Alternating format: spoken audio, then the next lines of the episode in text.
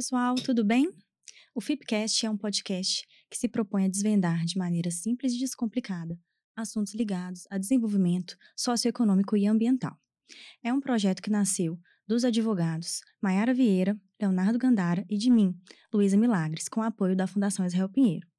Nosso objetivo é trazer para o debate assuntos que estejam ligados ao desenvolvimento como um todo, é, assuntos ligados a SG, direitos humanos, direito ambiental, planejamento urbano, e é, com o fim de levar conhecimento de qualidade a todas as pessoas que trabalham com esses temas, agentes públicos, empresas, profissionais.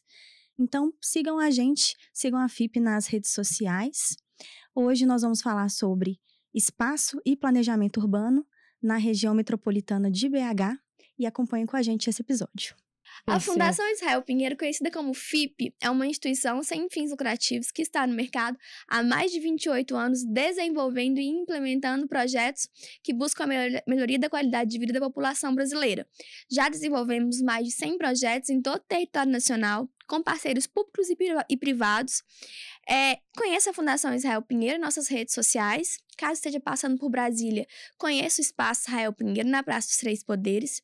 E em Caeté, o Museu Casa de João Israel Pinheiro, que traz a história e o legado desses dois estadistas importantes para o nosso país. E hoje nós vamos falar de um tema super legal e eu convido a minha colega Fabiana para apresentar para a gente quem será o nosso entrevistado. Para esse episódio, temos a presença do professor Dr. Roberto Luiz de Melo Montemor. Roberto é arquiteto urbanista, mestre em planejamento urbano e regional pela Universidade Federal do Rio de Janeiro e PhD em planejamento urbano pela Universidade da Califórnia, Los Angeles. Professor das escolas de arquitetura e economia da UFMG, atuando principalmente em temas relacionados ao planejamento urbano e regional, planejamento metropolitano, economia regional e urbana, economia popular e solidária, urbanização extensiva e intensiva e organização do espaço e meio ambiente. Roberto, seja muito bem-vindo. Obrigada por ter aceitado o nosso convite e vamos começar nosso bate-papo. É, primeiramente, Roberto, você é um pesquisador bastante envolvido em temas relacionados ao planejamento urbano, sobretudo aqui na região metropolitana de Belo Horizonte, né, principalmente nas últimas décadas. Participou ativamente da elaboração de importantes instrumentos para a gestão urbana metropolitana, como o Plano Diretor de Desenvolvimento Integrado, o PDDI, e o macrozoneamento, bem como conduziu a elaboração de diversos planos diretores na região metropolitana. Sobre o papel do planejamento, na sua opinião, o que seria um planejamento urbano eficiente? Boa tarde. Boa tarde. Prazer estar aqui. Olha, eu acho que o planejamento sofreu uma transformação muito importante nas últimas décadas. Nós, da minha geração, foi formado para planejar dentro do Estado, a partir do Estado, meio de cima para baixo, né, com uma perspectiva de que as elites saberiam que seria bom para a população como um todo. A partir dos anos 80, talvez, uh, começou a haver uma série de críticas ao planejamento, o Estado entrou em crise e, com isso, o planejamento perdeu força, surgiu um processo de mobilização social muito importante e o planejamento assumiu isso. Né? Então, eu acho que hoje um planejamento eficiente é aquele que consiga envolver os agentes locais e os agentes externos num diálogo construtivo para um processo de tomada de decisão. Não dá mais para você pensar num planejamento urbano a partir do Estado somente. É fundamental né, o envolvimento da população, a gente tinha como meta no plano diretor Belo, da região metropolitana de Belo Horizonte transformar as pessoas de objeto de planejamento em sujeito de planejamento. Evidentemente é um trabalho difícil e longo, mas acho que o caminho para a eficiência do planejamento é por aí. É através disso que você vai conseguir que, de fato, os gestores públicos entendam a dimensão da articulação, da coordenação necessária ao planejamento, que é muito difícil. Bom, Roberto, é, trazendo essa perspectiva aí, né, de planejamento urbano, é, alguns pesquisadores, né, defendem é, o fim do planejamento urbano, sua ineficiência, né, como você vê isso? Qual que é a sua opinião sobre essa questão do, do fim do planejamento ou da, da sua ineficiência hoje, né? Olha, eu acho que o planejamento tem duas funções principais, talvez. Uma é reunir, sistematizar de uma forma eficiente, de uma forma coesa, uh, o conhecimento sobre uma determinada região. Então, isso em geral é visto como um diagnóstico né, que leva a um conjunto de proposições. Para que essas proposições saiam do papel e que elas sejam de fato implementadas, é preciso que os gestores, no caso do Brasil, nos três níveis, né, federal, estadual e municipal, estejam imbuídos dessa ideia, né, de que você tem ali um programa de investimentos, um programa de ações para os diversos níveis de governo. Mas, como eu disse antes, hoje, para que seja de fato eficiente, é fundamental que a população tenha consciência disso. Né? Então, nesse planejamento, uh, plano de diretores das, dos municípios da região metropolitana onde a gente atuou, a gente propôs, exigiu, na verdade, a criação de um, uma comissão de acompanhamento, um grupo de acompanhamento nas prefeituras, acompanhando todo o processo. Porque não adianta a universidade se esforçar, etc., você organizar isso tudo, entregar, e se as pessoas não participaram, elas não vão tocar isso para frente. Então, esse grupo de acompanhamento tinha esse objetivo, né, de haver, de fato, um envolvimento da prefeitura. O grupo era composto por metade prefeitura e Câmara e metade sociedade civil eleita em assembleia e designada pelo prefeito. Eu acho que esse é um processo, né? um movimento nesse sentido. Então, antigamente você tinha um debate forte sobre a natureza política ou não do planejamento e existia uma perspectiva de que o planejamento deveria ser uma coisa técnica, não envolvida com a política. Eu acho que isso é um tema completamente superado. O planejamento é, por definição, político.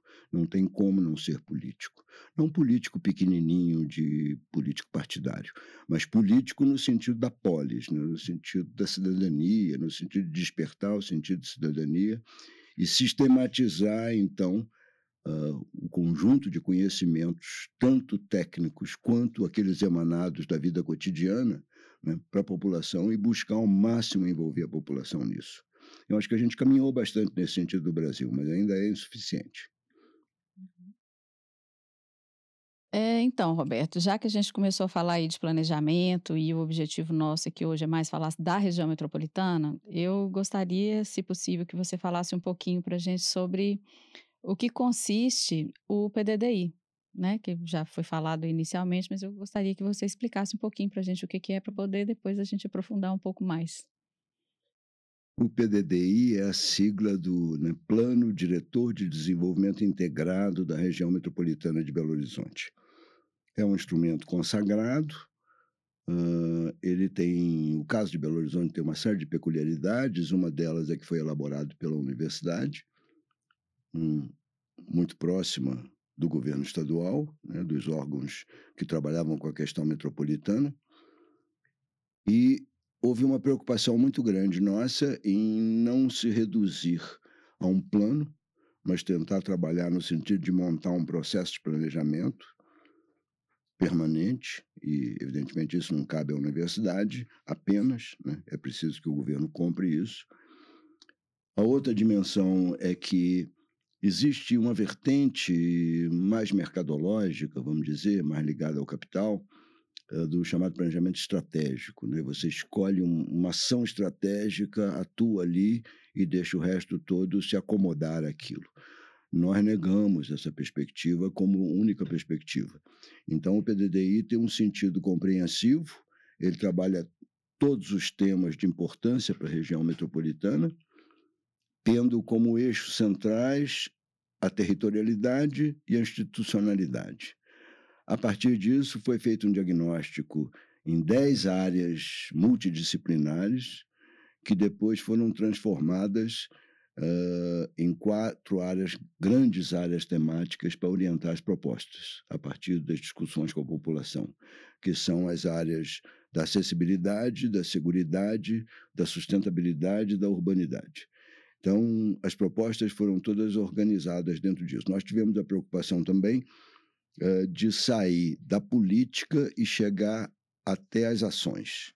Então, você tem políticas, cada política tem um conjunto de programas, cada programa tem um conjunto de projetos que são organizados curto prazo, médio prazo, longo prazo, e vários deles com ações específicas, algumas prioritárias, etc. Então, o PDDI é, na verdade, um grande instrumento que sistematizou o conhecimento naquele momento, né? final da primeira década desse século, 2010 mais ou menos, e que eh, gerou também uma série de programas, projetos e ações previstas e todo o desenho de uma institucionalidade para levar isso a cabo. Isso me deixa muito triste, inclusive, porque você tem ali 400 páginas dizendo cada política, cada programa, cada projeto, quem está envolvido, quais são as ações necessárias, etc. E não teve a divulgação necessária e a continuidade esperada. Né? É, acho que está está relacionado com a próxima pergunta que a Luísa vai fazer, não é isso, Luísa? É, é, bom, você acabou falando, né, é, pra gente já como foi feito, né, o, o PDDI, mas a gente gostaria de entender um pouco sobre o histórico que levou à elaboração do, do PDDI, né? Você já acabou de falar pra gente que ele foi feito ali no final da, da, da primeira década, ali, né, 2009, uhum. 2010. É, o que que, qual, quais foram os movimentos sociais e políticos na região metropolitana, no estado de Minas Gerais, que levaram à necessidade de se criar esse plano é, de desenvolvimento integrado para a região metropolitana? Olha só, a gente tem que voltar um pouquinho no tempo pelo seguinte: é, no início da década de 70 foram criadas pelo governo federal oito regiões metropolitanas, entre elas a de Belo Horizonte. No ano seguinte, 74, foi criada a região metropolitana do Rio de Janeiro, porque estava esperando a fusão da Guanabara com, com o estado do Rio. E aí era uma coisa bem de cima para baixo, né, a partir do governo federal, na época, dentro da ditadura militar, então um, um contexto muito autoritário, apesar de 74 já estar abrandando um pouco. É, e foi criado, então, um órgão estadual específico para o Plano Metropolitano de Belo Horizonte, chamado Plambel. Começa na Fundação João Pinheiro, depois sai de dentro da fundação e vira um órgão específico. Naquela época, houve uma resistência muito grande nos municípios por causa desse caráter autoritário que estava colocado. Bom, quando terminou o período da ditadura, em 85, a questão do planejamento como um todo, você tem também aí o início do neoliberalismo, então o planejamento perde força e, particularmente, o planejamento metropolitano perde força, porque ele estava muito identificado com esse autoritarismo do governo militar. Ah, o Plambel acaba indo para dentro da Fundação João Pinheiro, vira uma secretaria lá dentro e acaba sendo extinto. E durante muitos anos a questão metropolitana ficou abandonada. No final do século passado, houve alguns esforços aí no Brasil. Eu participei de uma reunião em Porto Alegre, eh, de várias regiões metropolitanas, foram feitos alguns esforços nesse sentido. Mas Minas Gerais foi relativamente pioneiro. Eu entendo que isso se deve, em parte, ao Anastasia, ao Antônio Anastasia, porque ele, que era um advogado, que era procurador da UFMG, fez uma tese, doutorado ligada à questão metropolitana e foi secretário de Planejamento. Então, Minas Gerais, em 2003, começa a resgatar o processo de planejamento metropolitano, chamado Arranjo Metropolitano, que acaba sendo ratificado em 2006, e daí para frente cria a Secretaria de Desenvolvimento Regional e Política Pública, Política Urbana, CEDRU, dentro dela uma subsecretaria de Assuntos Metropolitanos, e um grupo de pessoas interessadas uh, começou a se mobilizar em torno disso. O arranjo metropolitano previa prevê ainda né, uma Assembleia Metropolitana, composta pelos municípios e pelo Estado, e um Conselho Deliberativo Metropolitano, composto também por sete pessoas do Estado, sete pessoas dos municípios e dois da sociedade civil. Esses dois da sociedade civil, que na verdade se traduzem em quatro, porque titular e suplente, acabaram levantando a questão do planejamento. Tem uma figura muito importante, que foi até meu professor, eu fui estagiário dele, que é o Zé Abílio Belo Pereira, que foi secretário aí aqui em Betinha, em, em São Paulo também, no município de São Paulo, da Grande São Paulo, e que criaram uma coisa informal chamada Colegiado Metropolitano, composto por 30 membros, seis de cada segmento, empresários, eh, sindicatos, ONGs, sociedade civil e, e, e órgãos como universidades, IAB, OAB, etc., e que desenharam, então, um, um, desculpa, um pouco antes, 2007, se não me engano, a primeira conferência metropolitana e aí foram desenhados os princípios do que seria o termo de referência para um plano. E aí então resolveram elaborar o plano com recursos do Fundo Metropolitano. E para isso convidaram a universidade. Aí houve um confronto interno dentro do governo, porque tinha um grupo que queria contratar uma empresa uh, de Singapura para fazer o projeto, e um outro grupo, que era esse da secretaria, que queria contratar a universidade. Foi um processo inédito, né? Primeira vez que uma universidade é contratada para fazer um plano metropolitano. Nós reagimos, a princípio, à ideia de fazer um plano, a gente queria fazer estudos para um processo de planejamento metropolitano.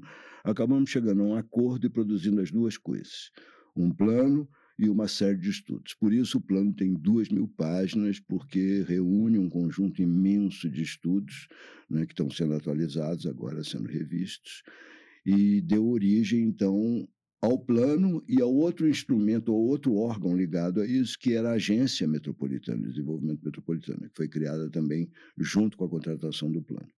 Mas que naquele momento a agência estava ligada ao outro grupo, então não participou desse início. Depois não, depois se uniu a gente, etc. Mas na primeira etapa, a construção do plano propriamente, a agência não só participou, como boicotou como pôde e tal mas foi um, um, uma experiência que acabou sendo seguida por vários outros estados no Brasil. Né? Tem vários estados, e mesmo em Minas Gerais, né? o Plano Metropolitano Aglomerado Vale do Aço foi feito basicamente pelo pessoal da Universidade Unileste.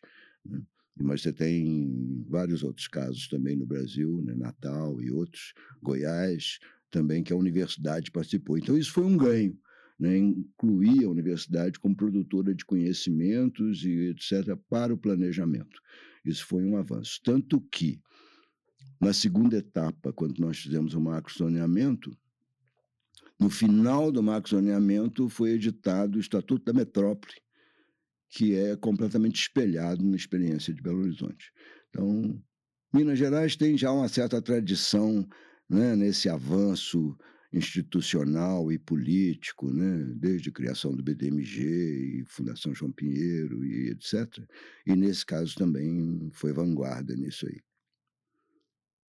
É, muito bom esse, todo esse histórico aí, e já introduzindo o macrozoneamento, né? Uhum. Que, então a gente tem o PDDI e esse estudo que foi feito posterior, o macrozoneamento e ainda os planos diretores municipais que foram também elaborados pela universidade, 11, se eu não me engano, certo? É, 11 planos diretores municipais da, da, região metropolitana.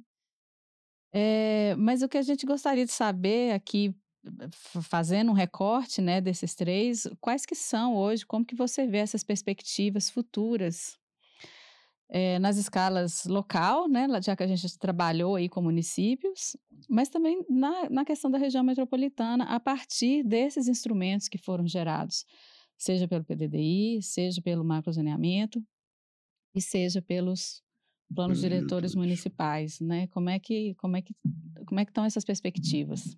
Olha só, foi muito interessante esse processo porque quando você está no nível do plano metropolitano, você está numa escala muito grande, né? Dentro do plano, você tinha o, a dimensão estruturante, como a gente chamava, da territorialidade e da institucionalidade. Dentro da territorialidade, você tinha quatro programas, duas políticas. Uma de centralidade em rede, que foi assumida pela agência, eu não sei em que pé que ela está hoje, e a outra que era uh, do uso do solo, regulação e uso do solo. Dentro da política de regulação e uso do solo, você tinha quatro programas. Um deles era o macrozoneamento metropolitano e o outro era a revisão dos planos diretores. Então, nós fomos contratados de novo em 2013 para fazer o macrozoneamento, e aí houve toda uma preocupação da agência, é, porque agora não era mais aquele voo de pássaro por cima. Você ia descer no município e falar: olha, esse território aqui você não manda mais nele sozinho, é compartilhado com o Estado. E não existia o Estatuto da Metrópole. Mas o que a gente descobriu foi o contrário. Né? A gente descobriu que os municípios eh, viam na universidade o interlocutor legítimo e muitas vezes desejável, porque você tem muitos municípios pequenos que tinham dificuldade no contato com o Estado e a universidade funcionou então como uma espécie de mediação entre o município e o Estado construindo isso. Uh, a gente avançou muito no macrozoneamento, depois talvez a gente possa falar sobre isso. Várias coisas avançaram com relação ao plano e foi uma experiência muito interessante, mas apenas do que nós chamamos zonas de interesse metropolitano. Isso é que foi aprovado né, uh, na Assembleia Metropolitana e no Conselho Metropolitano, apesar de nós termos trabalhado com outros instrumentos também, como as áreas de interesse metropolitano, que eram são propostas da universidade, mas que não compõem o documento final uh, do, do macrozoneamento. Esse, esse, esse macrozoneamento definia já para vários dos municípios zoneamentos, uh, espaços privilegiados para intervenção, em termos de adensamento, uh, algumas áreas rurais também já, já eram cobertas por esse macrozoneamento, e, e, trouxe uma coisa nova, que a gente depois pode falar mais, que é a Trama Verde Azul, né, uma proposta grande aí para para a região metropolitana, que ganhou força durante o processo de debate com a comunidade do macrozoneamento. Enfim, ele abriu as portas para um repensar do planejamento municipal. Quando em 2015 a gente foi novamente contratado para fazer os planos diretores desses 11 municípios, aí então, sim, você chegava no nível do município mesmo, né? Apesar de, durante o macrozoneamento, as equipes municipais é, já estavam trabalhando com a gente muito próximas, né? Muito... Então, um, uma, um aspecto que eu poderia dizer é a formação de muita gente para o planejamento nesse processo. Agora, a implementação das propostas não foi feito ainda um estudo sobre isso. Eu, eu não saberia te dizer em que pé que está, porque ela é fortemente dependente do jogo político, das forças locais, né, do envolvimento da agência. Né? Eu acho que a agência também avançou bastante, né? houve um período. A agência, no começo, tinha uma perspectiva muito elitista em relação aos municípios, eh, meio olhando de cima para baixo, uma perspectiva vinda do Estado, às vezes formada talvez aí na escola de governo da Fundação João Pinheiro, em parte, mas depois teve uma, uma diretora que vinha do município de Belo Horizonte, Flávia Mourão, né, que trouxe uma perspectiva municipalista, inclusive foi quem coordenou essa parte aí da, do período dos municípios.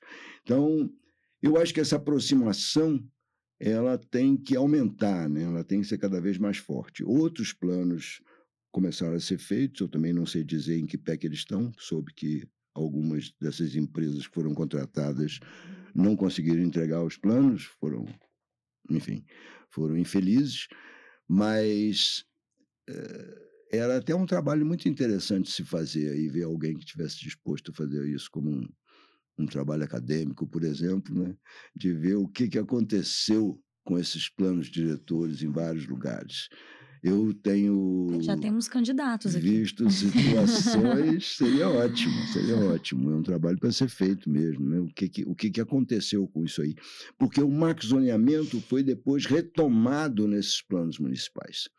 Os, o, o, objetivo dos planos municipais, e a gente criou uma metodologia para isso, que foi seguida pelo, pelo grupo que, que tocou os outros sete que foram feitos, é, era compatibilizar as questões locais com as questões metropolitanas. Né? Então, nesse sentido, avançou bastante. O, o, o pouco de trabalho que a gente tem feito aí com esses municípios, através de disciplinas, né, do, dos chamados lumes, que também a gente pode falar aí mais para frente, é, mostra, que, mostra que muita gente foi sensibilizada. Né? Eu tenho, inclusive, recebido uh, críticas e reclamações de pessoas, lideranças locais que participaram do grupo de acompanhamento e que hoje veem que o plano diretor não está sendo implementado e ficam bravas. Nossa, nós trabalhamos tanto, fizemos tanta coisa, então, e agora o prefeito engavetou o plano, não está tocando para frente, tal, etc. Então, eu acho que é, o, o, processo mais forte do planejamento é esse, né? Dizer, se, se o governo não assume de verdade, você teria que construir a partir do envolvimento da população, uma pressão nesse sentido. Né? Uhum. Então, essa é que é a perspectiva principal que se coloca. Uhum. É, bom, o PDDI, apesar dele ter sido elaborado como uhum. plano, uhum. ele acabou não se tornando uma lei, né? Nem o, o PDDI, nem o, o macrozoneamento que também derivou, né, uhum. de todos esses estudos. Existe o projeto, né? Mas até onde a gente sabe, você pode até nos atualizar, isso ainda não se transformou realmente numa lei, está num projeto, né? E a gente é, assim, a, a nossa dúvida é, na sua opinião, é, quais foram as razões que levaram à não aprovação do, dos projetos de lei e quais são os impactos da não conversão desses projetos um em lei, lei, para é, o, o, planejamento, né? É, é, concretizar o planejamento, né? Olha só, quando a gente terminou o PDDI, ainda não existia a perspectiva de transformar ele em lei. O Estatuto da Metrópole não tinha sido uh, instaurado ainda, né? E ele, ele seria um documento a ser aprovado né, do macrozoneamento nas instâncias metropolitanas, que significa o Conselho de Desenvolvimento Metropolitano e a Assembleia Metropolitana. E, de fato, ele foi aprovado. Quando o Estatuto da Metrópole saiu, o Estatuto da Metrópole exige né, que se transforme em lei estadual, tanto o, macro, tanto o plano quanto o macrozoneamento, foi criada uma comissão pela agência é, para transformar ele em lei. E essa comissão se reuniu aí durante um ano, mais ou menos, nós participamos várias vezes, etc. E aí surgiram alguns impasses. O impasse principal foi com o município de Contagem com relação à Vargem das Flores. É, a proposta do plano era uma proposta que é, muito protetora né, do manancial das Vargens das Flores e o município de Contagem tinha interesses imobiliários em torno de Vargem das Flores. Então, isso gerou um impasse. A Prefeitura de Belo Horizonte, inclusive, participou muito de perto desse processo todo. E aí foi montado um documento que foi encaminhado à Assembleia com o buraco de, de das Flores. Uma fase política difícil, né, final de governo. É, ele acabou não sendo apro aprovado naquela legislatura e com isso ele foi retirado. E agora foi feito, ano passado, um, uma licitação para revisão do plano diretor, que nós resolvemos não entrar em última instância, e foi ganha por uma empresa do Paraná, que eu não estou acompanhando de perto. E um dos produtos, dizer, além da revisão do plano em si, né, tem esse produto a mais, que é sair ao final com um projeto de lei para ser reencaminhado à Assembleia. E, e, é curioso, né? porque Minas Gerais saiu na frente, vanguarda, moldou esse processo todo, e você tem outras regiões metropolitanas no país que já conseguiram transformar em, em lei estadual, e aqui não né, por um impasse pelas dificuldades políticas que nós vivemos aí nesses últimos anos. Uhum. A gente vai é, entrar em, em, dois assuntos mais específicos aqui, que eu vou até deixar para a Fabiana falar, mas antes disso, só para a gente fechar é, o assunto do PDDI e pegando esse gancho aí que você já falou para a gente, né, que ele tá, é, vai ser revisado, né, agora pela agência, é, eh, fazendo assim, né? A gente gosta muito de fazer isso aqui no, no um, uma, uma coisa assim, né? Futurismo. O que que você acha que, que tem que ser que tem que ser prioridade? O que que você acha que tem que ser focado agora nessa revisão que tá para sair, aí, né, do plano do, do, do PDDI? Olha, eu estou muito uh, moldado, influenciado hoje pela questão ambiental. Isso já estava lá no PDDI desde o início, com muita força. Uh, aparece no PDDI da seguinte forma: nós tivemos, além desses dois eixos estruturantes, da territorialidade e institucionalidade, você tem o eixo da acessibilidade, que é muito amplo, o eixo da seguridade, que pega essa questão da segurança alimentar, segurança do trabalho, além da segurança geral, a sustentabilidade, que envolve toda a economia, e é isso aí que eu queria ressaltar, né? que, na verdade, subordina a dinâmica econômica e a dinâmica do capital à perspectiva da sustentabilidade, em todos os sentidos. E um quarto eixo, que é o eixo da urbanidade, que valoriza os espaços de vida, os espaços de encontro, o sentido da vida urbana propriamente dita, com cinco programas dentro dele. A sustentabilidade tem oito programas.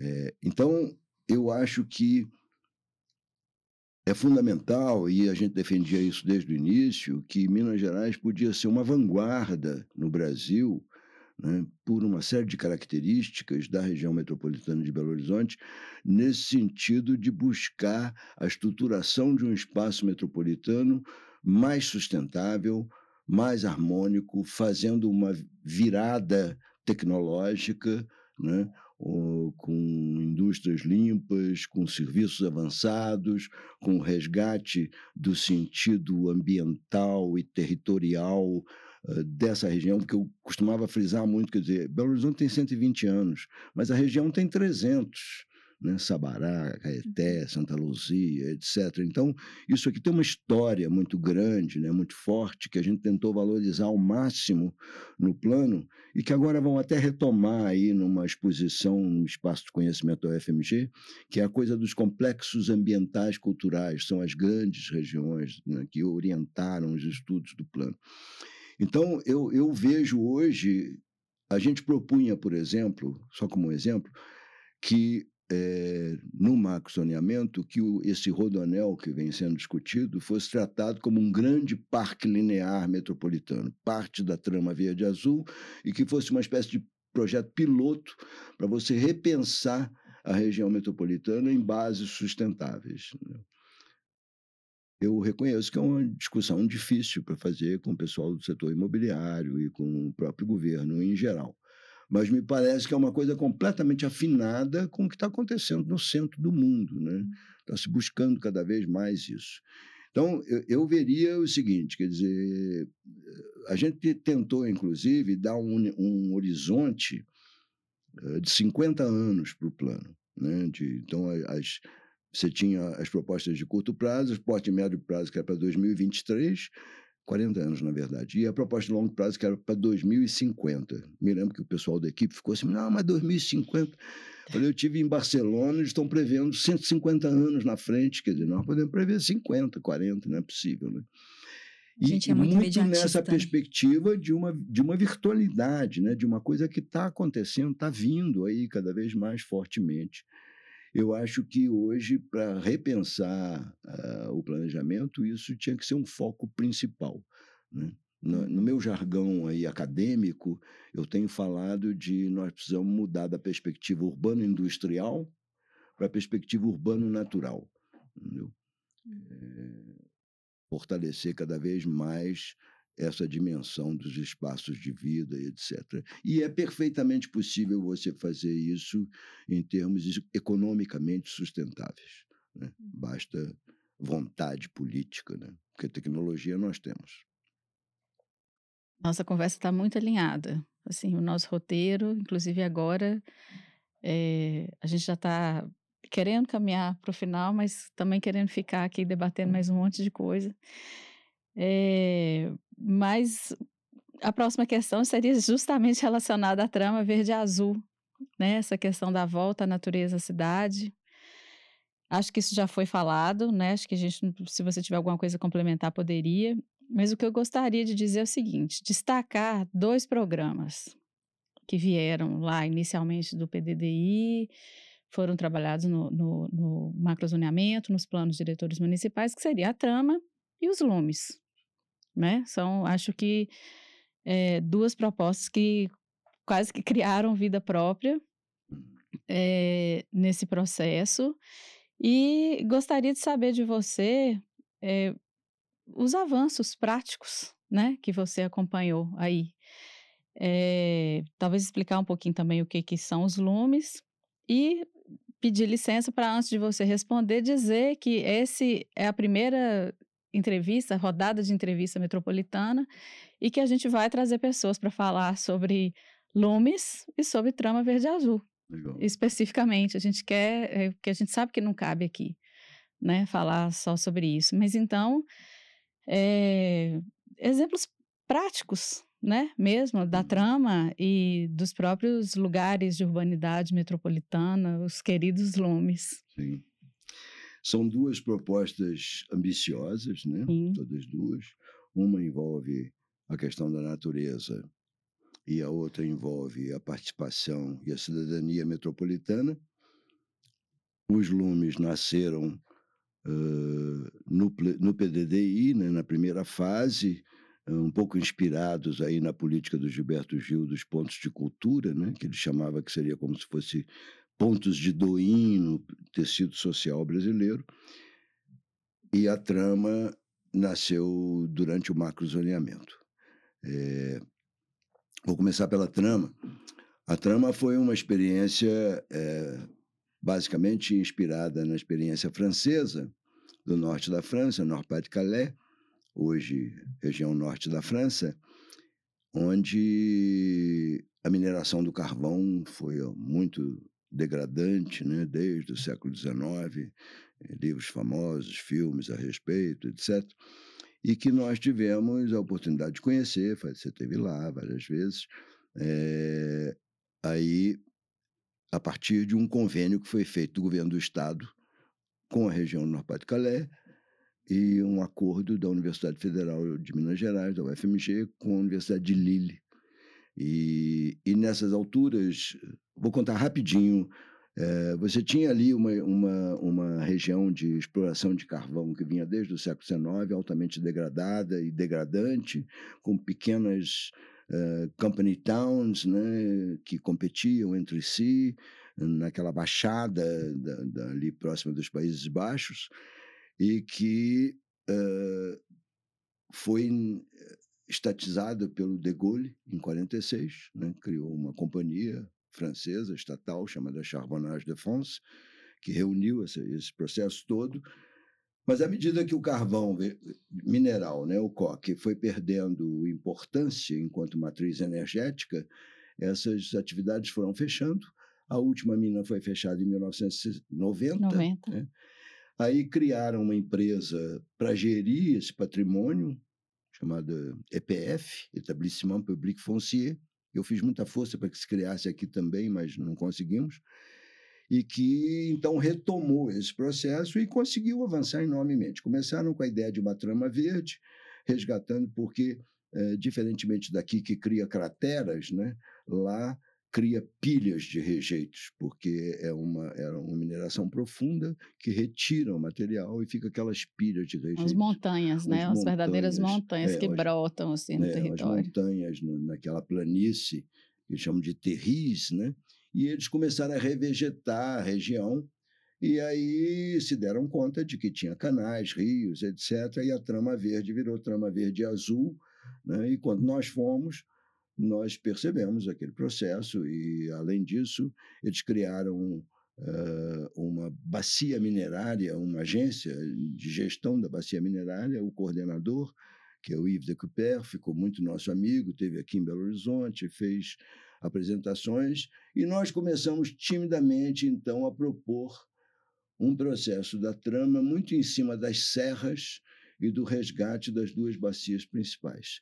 À medida que a gente foi levando isso para debate com a população, a população foi se encantando com a ideia, né? E tem que chamar atenção para o fato de que uh, nesses debates, nessas audiências públicas, a presença dos ambientalistas e do pessoal ligado ao problema de habitação é dominante. Uhum. Né? Então, em alguns seminários, a palavra-chave era essa, encantamento, né, com a proposta da trama. A trama foi ganhando, então, uma dimensão cada vez maior, né? E nós propusemos, então, no macrozoneamento, duas grandes zonas uh, diretas para a trama, que uma era as serras, proteção, e a outra era o rodonel, e uma trama que penetrasse em tudo, de uma certa forma. Mas ainda numa escala muito ampla, né? então eram indicações. E a outra coisa que a gente fez foi, como diz um, um, um professor meu amigo do Rio, lefebrianizar a trama, porque a trama lá na França é uma questão ecológica. Inclusive, eles achavam muito estranho a gente estar tá pensando isso num espaço humano, de uso humano e tal, etc. E nós aqui trouxemos a questão do patrimônio histórico, do patrimônio natural, né, dos pontos de encontro, de, dos pontos. Trouxemos toda uma dimensão uh, de, de encontro, de vida cotidiana para dentro uso, da né? trama. O próprio uso o da trama, né? A uso trama, da trama. A apropriação da trama a partir disso. E aí a experiência dos planos diretores foi muito boa, né? porque a gente, de fato, botou a trama no chão. Então, Aí a trama começou a envolver, por exemplo, a questão da agroecologia, né, da agricultura urbana, é, da própria expansão do território, né, e das áreas de proteção. Então, nós fizemos uma legislação que não ficava restrita às áreas urbanas, mas se estendia por todo o município e a trama começou a integrar e, foi desenhado também um sistema viário específico ligado à trama, ligado a vias peatonais, vias de ciclismo, vias de penetração. Né? Um exemplo, por exemplo, uh, Nova União, que é um município aqui no limite noroeste, aí, né? não, nordeste, é, é um município comprido. É, o grupo de acompanhamento não quis de forma alguma que se asfaltasse as estradas lá para cima né? já pensando nessa perspectiva da proteção e etc. Então, tratamento enquanto estrada uh, saibro e etc., mas mantendo. Então, gerou uma série de adaptações. Né? Agora, não é uma coisa que você faça de cima para baixo. Né? A trama tem que ser negociada, tem que ser barganhada, tem que encantar as pessoas, ela tem que envolver as empresas, ela tem que envolver os governos, estadual, local. Né? A gente pretendia com isso também aproximar a questão ambiental da questão urbana na própria gestão aí, uh, do governo do Estado. Então, na prática, muito pouca coisa foi feita de fato. Né? Você vê pequenas ações aqui e ali. Então, eu vou entrar na outra questão, que é a questão dos lumes. Os lumes, pensados como lugares de urbanidade metropolitana, é um programa né, da, da política de, de eh, democratização dos espaços públicos, foi originalmente pensado a partir das bibliotecas públicas. Depois a gente descobriu que as bibliotecas públicas não funcionavam do jeito que a gente queria. Então, acabamos criando disciplinas na arquitetura, depois na economia também, que estão acontecendo até hoje, e trabalhando com iniciativas populares. Então, você tinha, por exemplo, uma biblioteca uh, criada por uma vereadora em, em Vespasiano, que chamava Biblioteca de Adorim. Trabalhamos com ele muitas vezes, né? Trabalhamos com o pessoal de Neves é, na criação de um espaço abandonado que estava junto com a Secretaria de Cultura para criar ali um espaço para os jovens, com o pessoal de artesanato que fazia tapetes, enfim, uma série de iniciativas locais. E tentamos dar um fôlego maior é, nos planos municipais da, da seguinte forma. Os municípios eram obrigados a indicar um grupo de acompanhamento e obrigados a definir um espaço para o plano diretor, que seria um embrião dos lumes. Então, esse espaço tinha que ter uma série de características, tinha que ser aberto, tinha que ter acesso fácil da população, etc. Na verdade, chegou a parecer que ia vingar, né? porque a gente botou os alunos acompanhando, e eu me lembro de ir a uma situação dessas, do encontro uh, com o pessoal e ele falar: ah, nós vamos encontrar lá no Lume. O Lume era esse Ai, espaço legal. plano e tal, etc.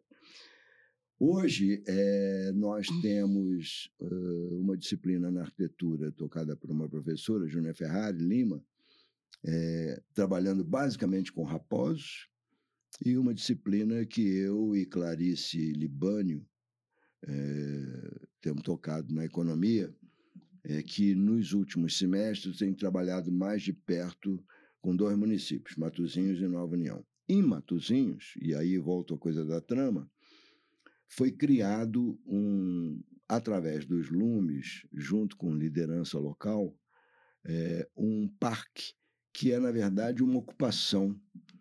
É um terreno que seria é, num bairro periférico de Matozinhos, um bairro relativamente pobre. Ah, o espaço que a incorporadora passou para o município como espaço de proteção, de área de proteção, é um, uma ribanceira né, com, com a matinha preservada ainda, uma parte tal. E nós começamos a atuar lá através da arquitetura 2017, se não me engano. E aí foi então criado, uh, junto da Câmara, um Parque Barrocão, Parque Ecológico Barrocão, que a prefeitura não assumiu, apesar de ter sido criado pela Câmara, por causa de um litígio da prefeitura com a incorporadora que não terminou os processos de urbanização. E nós vimos trabalhando com isso desde então. Fizemos um seminário grande na Câmara Municipal, é, onde os alunos fizeram um esboço de articulação do parque é, com o Mucambeiro, com o Parque do Sumidouro, em Pedro Leopoldo, com outras áreas de proteção, enfim, tentando colocar o parque numa dimensão da trama verde-azul, né? dando a ele um sentido maior de ampliação, etc. Continuamos nesse processo. Agora, sábado, inclusive, vamos fazer uma discussão uh, de novo no, no, na Câmara Municipal, é, avançando Isso, já Matozinhos, um, é, em Matozinhos. Matozinhos. Matozinhos. Uhum. Em Nova União, também, nós vimos trabalhando com o pessoal, primeiro da prefeitura e agora um instituto, uma ONG chamado Instituto Sou Capaz, e fizemos uma imersão lá no fim de semana passado com os alunos, Uh, que envolve desde a questão da reciclagem, uh, a questão do assentamento do MST, que tem uma produção agroecológica interessante, avançada, e a questão do ecoturismo, né, das trilhas e etc. E, e, que tem também pontos significativos, assim, uh, para além da natureza pura e simplesmente, né, de importância histórica e de importância ecológica e social, inclusive, para a trama. Então, estamos trabalhando dentro disso. Né? Além disso, eu tenho notícias vagas assim de alguns processos acontecendo, né? É, alguns. É, Matheus Nunes, recentemente, me falou de uma coisa que ele estava trabalhando, inspirado na trama. Então, você tem essas coisas acontecendo, mas não tem uma ação efetiva. Né? A agência não comprou essa ideia, não, não, não, não se propôs a implementar de uma certa forma. É, mas o, o, das discussões, acho que o que fica um pouco de lição é isso, né? Que a trama e os lumes, eles é, também vão ter vida própria, né? Eles vão acontecer um pouco por essas iniciativas, é. às vezes que vão desde o quintal é. até a questão metropolitana, né? Então, acho que essas, essas iniciativas pontuais contam muito. É, nós vamos ter tempo, eu anotei aqui, a gente tinha notícia de alguns, mas não, não, tô, não esses três que você falou, para poder trabalhar numa próxima edição. Sim do FIPCast, porque é, a ideia nossa é trazer luz também, uhum. novamente, para todas essas questões metropolitanas.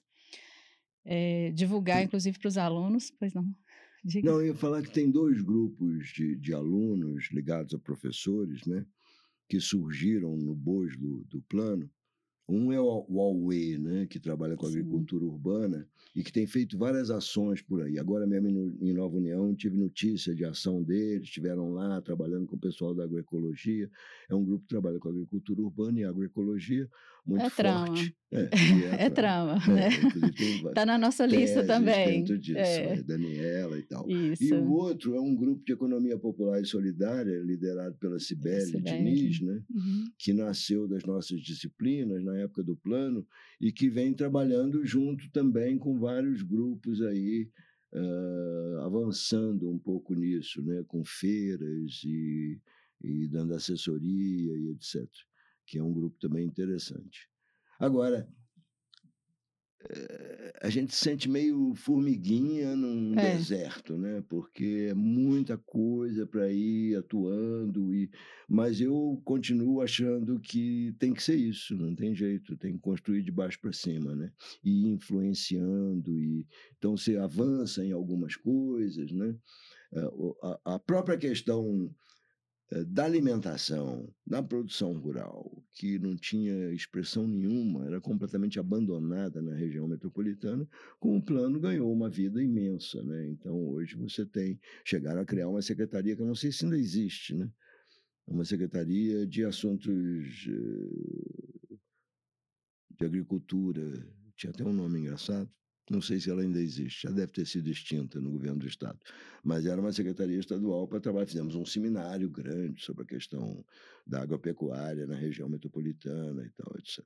Então, conte conosco para dar luz a essas ações, para poder dar continuidade, não só através do FIPCast, mas também através de todas as publicações, todas as ações que a gente faz eh, na FIP. Uhum. Eh, e através de outras ações também, individuais e conjuntas que a gente tem, tá? Que a ideia nossa de trabalho é essa. E então eu vou passar para Luísa. A gente tem uma tradição aqui no Fipcast que a gente sempre pede aos nossos convidados para darem dicas culturais para os nossos seguidores, livros, filmes, séries. Então fica à vontade para indicar o que você entender como legal aí. Pode ser sobre o assunto Pode ou ser, não. é, pode ser sobre um assunto, pode não ser sobre um assunto. Olha só, eu não tinha entendido isso dessa forma, não me preparei. Eh, eu pensei que fosse uma coisa mais genérica. Pode ser do Mas- jeito que você entendeu. Uhum. É, não, o que eu tinha pensado era o seguinte, é que, que o que eu acho... Há muito tempo que eu penso nisso, mas hoje em dia eu estou vendo o que está acontecendo com mais eh, clareza, é a articulação entre o topo eh, da elite cultural e as bases culturais cá embaixo, entendeu? Então, algum tempo atrás, eu vi um, não sei como é que chama isso, um, um flip, um, um, não sei o nome dessas coisas, de um, de um DJ famoso chamado Alok. Você viu isso, por acaso? Não. numa prancha na Amazônia, num rio, ele fazendo um show com os índios, entendeu? E já, depois disso já fez outros e tal, onde, na verdade, é... tinha um rap de índio que eu nunca tinha visto na vida, entendeu? Então, essa fusão né, dessas coisas que eu acho que tem uma tem um papel muito significativo e a gente está vendo isso. Eu estou vendo isso nesses municípios, né? Você chega nesses municípios, você encontra gente que vem daqui de Belo Horizonte, que no processo da pandemia ou, ou mesmo por um movimento que hoje é, é forte, né, de sair da área urbana e cair nesse espaço semi-rural, semi-urbano, fazendo trabalho voluntário com o MST, fazendo trabalho voluntário com as crianças, fazendo pessoas que se mudam para lá ou então vão um fim de semana e vêm e são profissionais, biólogos, artista plástico, psicólogo, etc, fazendo esse tipo de. Eu acho que essa fusão é completamente necessária, né? Quer dizer, nós estamos vendo hoje eh, vozes mais fortes vindo da periferia, né? Vozes mais fortes que eram invisíveis, que eram mudas, né? E, e essa articulação com a vanguarda, né? Eh, Como FIP, como vanguardas culturais, né? Seria um processo extremamente interessante, né? Então, nesse sentido, eu acho que tem um conjunto de coisas aí. Eu não saberia apontar agora assim. Não tem eh, problema. explicitamente, mas eu acho que tem muita coisa né, que você vê na internet, que você vê publicado, inclusive, que estão que mostrando esse encontro, né, essa necessidade eh, de integração, de saída né, eh, do centro para a periferia e, ao mesmo tempo, do topo eh, do cultural tradicional se articulando com essas bases. Né? Eu faço um, um longo trabalho aí com, com, com os índios Chacreabá desde 2004 e fico vendo a transformação incrível, né? Assim, em pouquíssimo Sim. tempo, como é que... Agora essa menina que eu vi com 13 anos de idade, eleita deputada, né? Célia Chacreabá, com cento e tantos mil votos, votada em mais de 800 municípios mineiros, que uma coisa completamente impensável pouco tempo atrás. Né? Eu fico achando que essas coisas estão apontando para o futuro, né? estão mostrando um futuro possível aí que pode ser construído a partir disso.